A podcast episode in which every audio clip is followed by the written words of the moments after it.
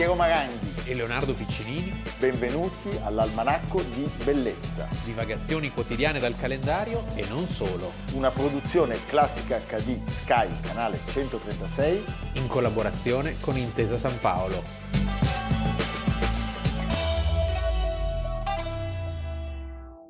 Almanacco di Bellezza, 26 agosto, Leonardo Piccinini, Piero Maranghi. Oggi parleremo di Ernesto Basile. Che sai, quando sei a Palermo qualunque cosa l'ha fatta Basile. Basile.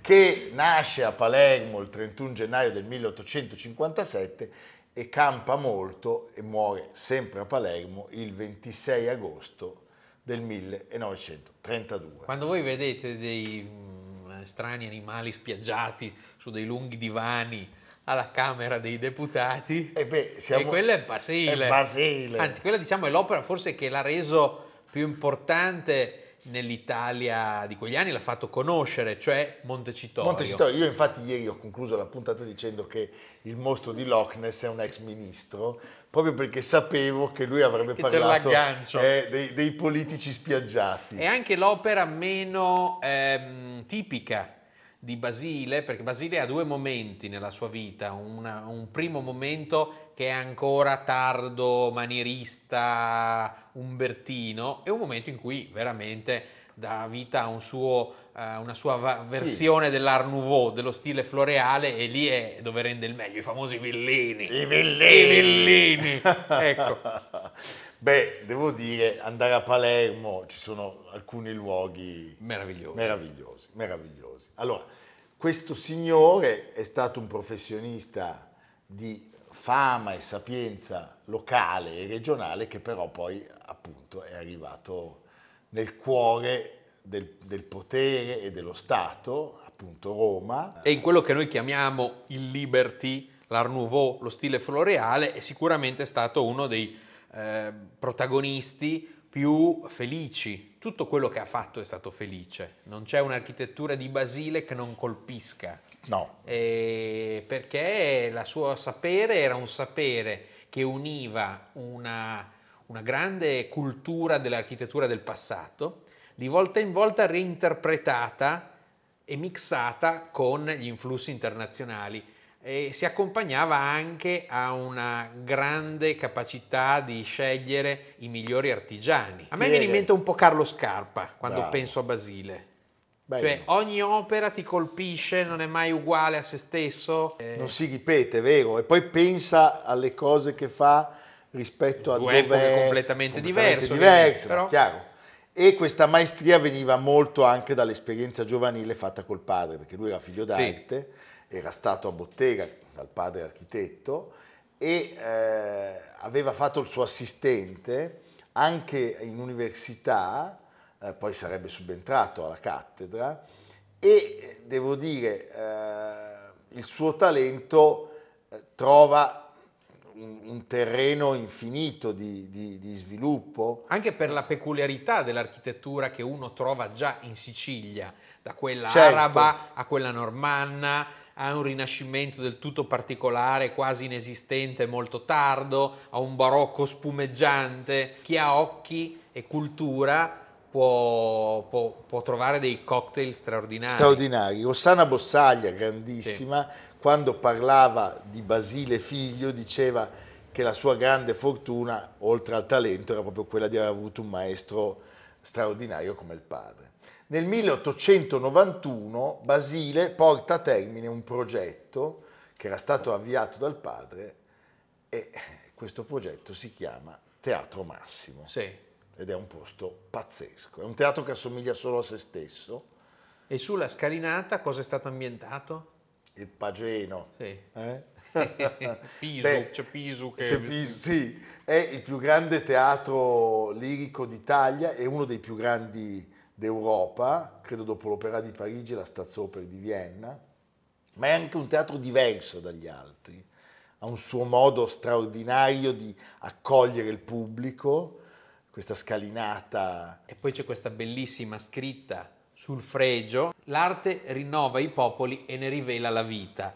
vano delle scene il diletto ove non miri a prepararla a venire. No, è molto bella. Bellissimo, bellissimo. Leonardo ci ha parlato delle ville e i villini. I villini. Per le grandi famiglie palermitane. Perché dico i villini? Perché lui non ha fatto solo villini, ovviamente, ma nel villino c'è il carattere tipico del Liberty, che è un carattere borghese, certo, dove non conta il fasto, la grandiosità, ma conta il dettaglio e la sapienza e l'intelligenza e, diciamo, l'artificio con cui riesce a risolvere una scala, una loggia, una vetrata. Una vetrata.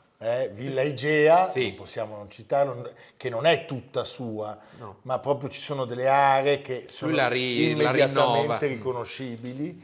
Il Villino Florio, certo, grande famiglia, per i Florio, e poi le Ville Bianche, il Villino Basile, che era per se stesso e per sua moglie, il Villino Fassini. Cioè sono edifici che vengono realizzati con l'intento di inserire il linguaggio liberty all'interno di una società che forse a tutta prima ne aveva ignorato le premesse, aveva sottovalutato gli sviluppi. Dobbiamo anche dire che lui è l'espressione migliore di quel momento di fasto che coinvolge tutta la Sicilia, in particolare la Sicilia Palermo, certo, Catania. Voi trovate tantissime facciate costruite in stile liberty in tutta la Sicilia. E la cosa che ci piace tantissimo è che Basile è maestro in fondo nell'elaborare questa nuova proposta attraverso però una elaborazione coltissima, sì, che è quella che riprende la tradizione siciliana di secoli precedenti. Quando prima dicevo è tutto Basile, perché in realtà ci sono tanti altri architetti che costruiscono ispirandosi a, e spesso è difficile distinguere il maestro dagli altri.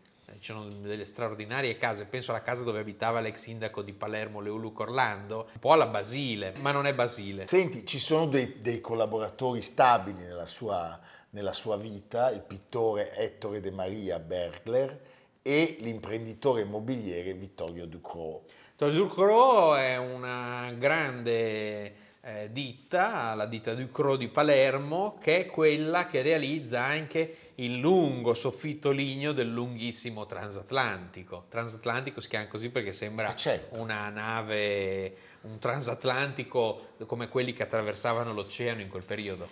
Senti, ci sono alcune cose che non si possono più vedere. Noi abbiamo citato per esempio il Villino Fassini, sì, e sappiamo che è andato perduto durante... Che c'è stato Ciancimino, e non solo lui. Insomma. Non solo lui, ma il sacco di Palermo. Il sindaco.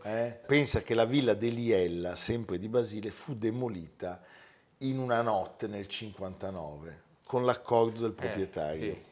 Sì. Lo stesso Villino Florio è l'attuale sede di rappresentanza della Regione Sicilia, prima abbandonato, poi semidistrutto, insomma... Ci sono state molte vicissitudini perché questa è la storia della Sicilia poi. Però diciamo che per i basiliani esistono la Cassa di Risparmio di Palermo, la meravigliosa Villa Manganelli a Catania, municipio di Reggio Calabria, il Teatro di Canicattì, ma appunto l'edificio che tutti voi conoscete perché lui, ecco, diciamo, rielabora l'edificio già preesistente, lo ingrandisce e costruisce una nuova facciata, il Palazzo del Parlamento. Cioè quella che era l'antica curia innocenziana progettata nel 600 su disegno di Bernini e Fontana, viene in qualche modo lasciata intatta ma ribaltata con una nuova facciata, un nuovo edificio turrito, quella che è l'attuale piazza del Parlamento, da cui si entra alla Camera, che non è quindi la facciata barocca ma è la facciata retrostante,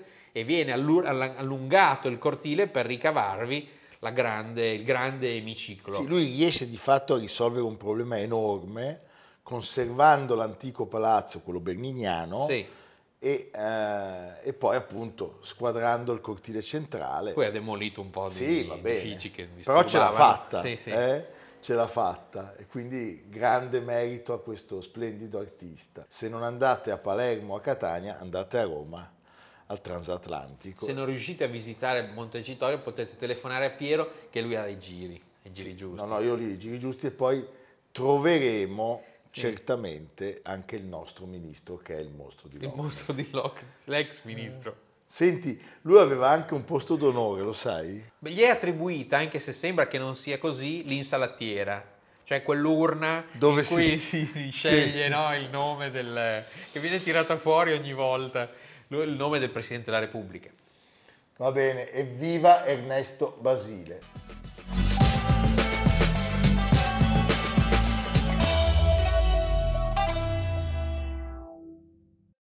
Oggi parliamo di un commediografo, sceneggiatore, regista di straordinario successo statunitense, di straordinario successo, che si è spento a New York nel 2018, 5 anni fa. 5 anni fa, Neil Simon, classe 1927, ed è uno degli autori più celebrati e rappresentati a Broadway.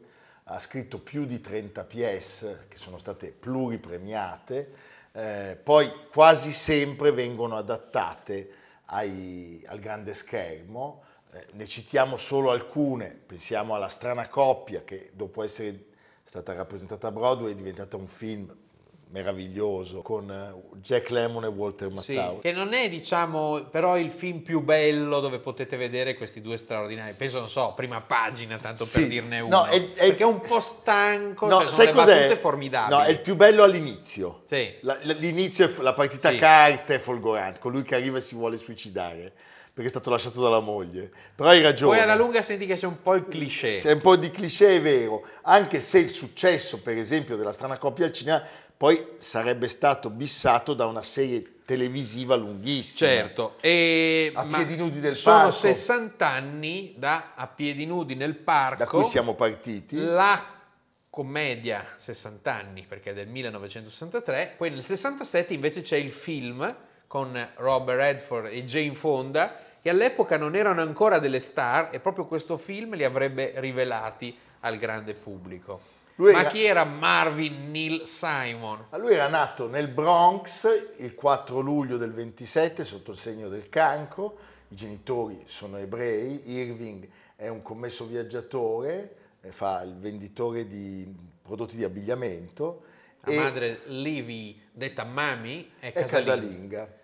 E lui ha un fratello di 8 anni più grande che lo aiuterà molto agli inizi della sua carriera, perché lo coinvolgerà nella scrittura di testi per la televisione. La sua infanzia è segnata da un matrimonio molto tempestoso, quello dei suoi genitori, e anche dalle difficoltà, pensate all'anagrafe, causate dalla Grande Depressione che lui attraverserà. Pensa nel Bronx, la Grande Depressione. Sì, lui poi studia ingegneria e appunto inizia lavorando per la TV. È un autore di commedie, di satira, di costume, di grandissimo successo. Di grande intelligenza, sì, anche perché lui diceva sempre: credo che la mia capacità di essere autore di commedie nasca dalla necessità, dal bisogno di cancellare, di bloccare alcune cose che ho vissuto sulla mia pelle quando ero un ragazzo, e quindi di superarle con un atteggiamento umoristico. Questo è tipico anche quasi di un certo eccessivo umorismo ebraico, sì, che ha questa capacità stupenda di risolvere appunto, certo, i drammi. Quando non sa cosa fare o ha del tempo libero va al cinema. Va al cinema e Charlie Chaplin, Buster Keaton, Stanley Olio lo fanno ridere da matti, tant'è che lui addirittura dice che veniva trascinato fuori dai cinema perché rideva troppo forte. E al liceo inizia a scrivere degli sketch comici per aiutare a sviluppare la sua capacità di scrittura. Si mette a leggere, legge tantissimo, belle letture, Mark Twain tra gli altri, sì, e di questa cosa lui avrebbe sempre parlato in maniera così molto sentimentale e molto generosa. Ascoltiamolo. And it's funny that I read a book of short pieces by David Mamet, and one of the pieces was how he loves these narrow ruled books. And he went to London, where I go basically to get it. Whenever I'm in London, I'll buy a dozen of them. And he bought the book home, and he loved it so much and was so intimidated by it, he wouldn't use it. And he just leaves it there saying, I love this book, I'm not going to touch it. But I do write longhand. I'm not a computer person, I'm never going to be, because I can type rather quickly. And I don't mind making the mistakes that I have to correct, which I usually white out or something, and they look pretty, I don't know, antique, I guess. fa anche il soldato. Sì.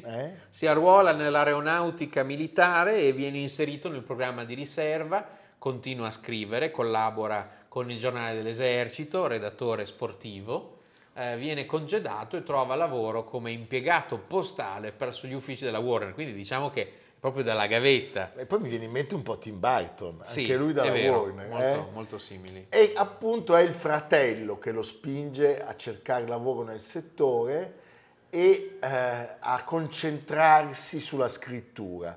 C'è la radio, c'è la televisione e si crea questa coppia, la coppia dei fratelli Simon, che incomincia a riscuotere molto successo. È amico di Mel Brooks. È amico di Mel Brooks. Con cui avrà qualche collaborazione. Diciamo, anche di... E la sua prima esperienza a teatro è datata 1955, è uno spettacolo come coautore, un varietà. Arriva la prima commedia, siamo nel 1961. Come Blow Your Horn. Che riscriverà, pensate, non convinto del buon esito, una ventina di volte. Malgrado appunto lo sforzo, questa cosa... È felice. Beh, e lui dice, io e il teatro ci siamo scoperti. Finalmente, malgrado l'insoddisfazione sul testo, e arrivano appunto i titoli degli anni 60 che lo consacrano definitivamente. Abbiamo citato A piedi nudi nel parco, La strana coppia, appunto.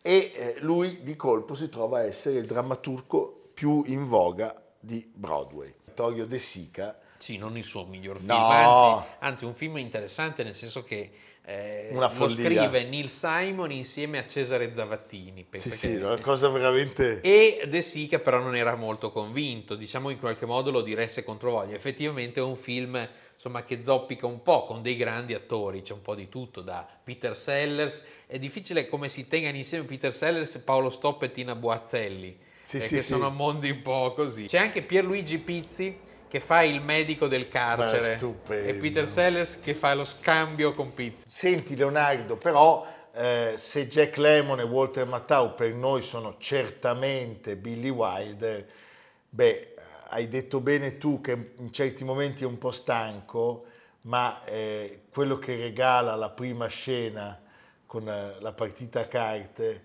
degli amiconi mentre Jack Lemmon non si presenta perché è torturato dalle sue traversie matrimoniali è fantastico. Poi arriva la parodia del genere giallo, Invito a cena con delitto, 1976, Truman Capote tra gli attori e che invita a cena Peter Sellers, Peter Falk, David Niven, c'è il maggiordomo cieco Alec Guinness, straordinario. Lui li invita a cena. Una delizia, un film, rivedetelo perché è bellissimo. Per Back to Charlie, perché ci sono la parodia di Poirot, di Miss Marple, di Nick Charles, di Humphrey Bogart. Sì, ci sono tutti. È un film molto divertente, anche con una bellissima musica. Lui ha scritto anche a proposito di omicidi, entrambi al cinema vengono diretti da Robert Moore, ma è Neil Simon in realtà il creatore di tutto questo. Ricordiamolo appunto, lui si è spento oggi nel 2018, aveva 91 anni a causa di complicazioni di una polmonite. Alle nostre spalle c'è uno splendido libro che fino alla fine del mese è solo in versione tascabile, cioè questa qui. Sì.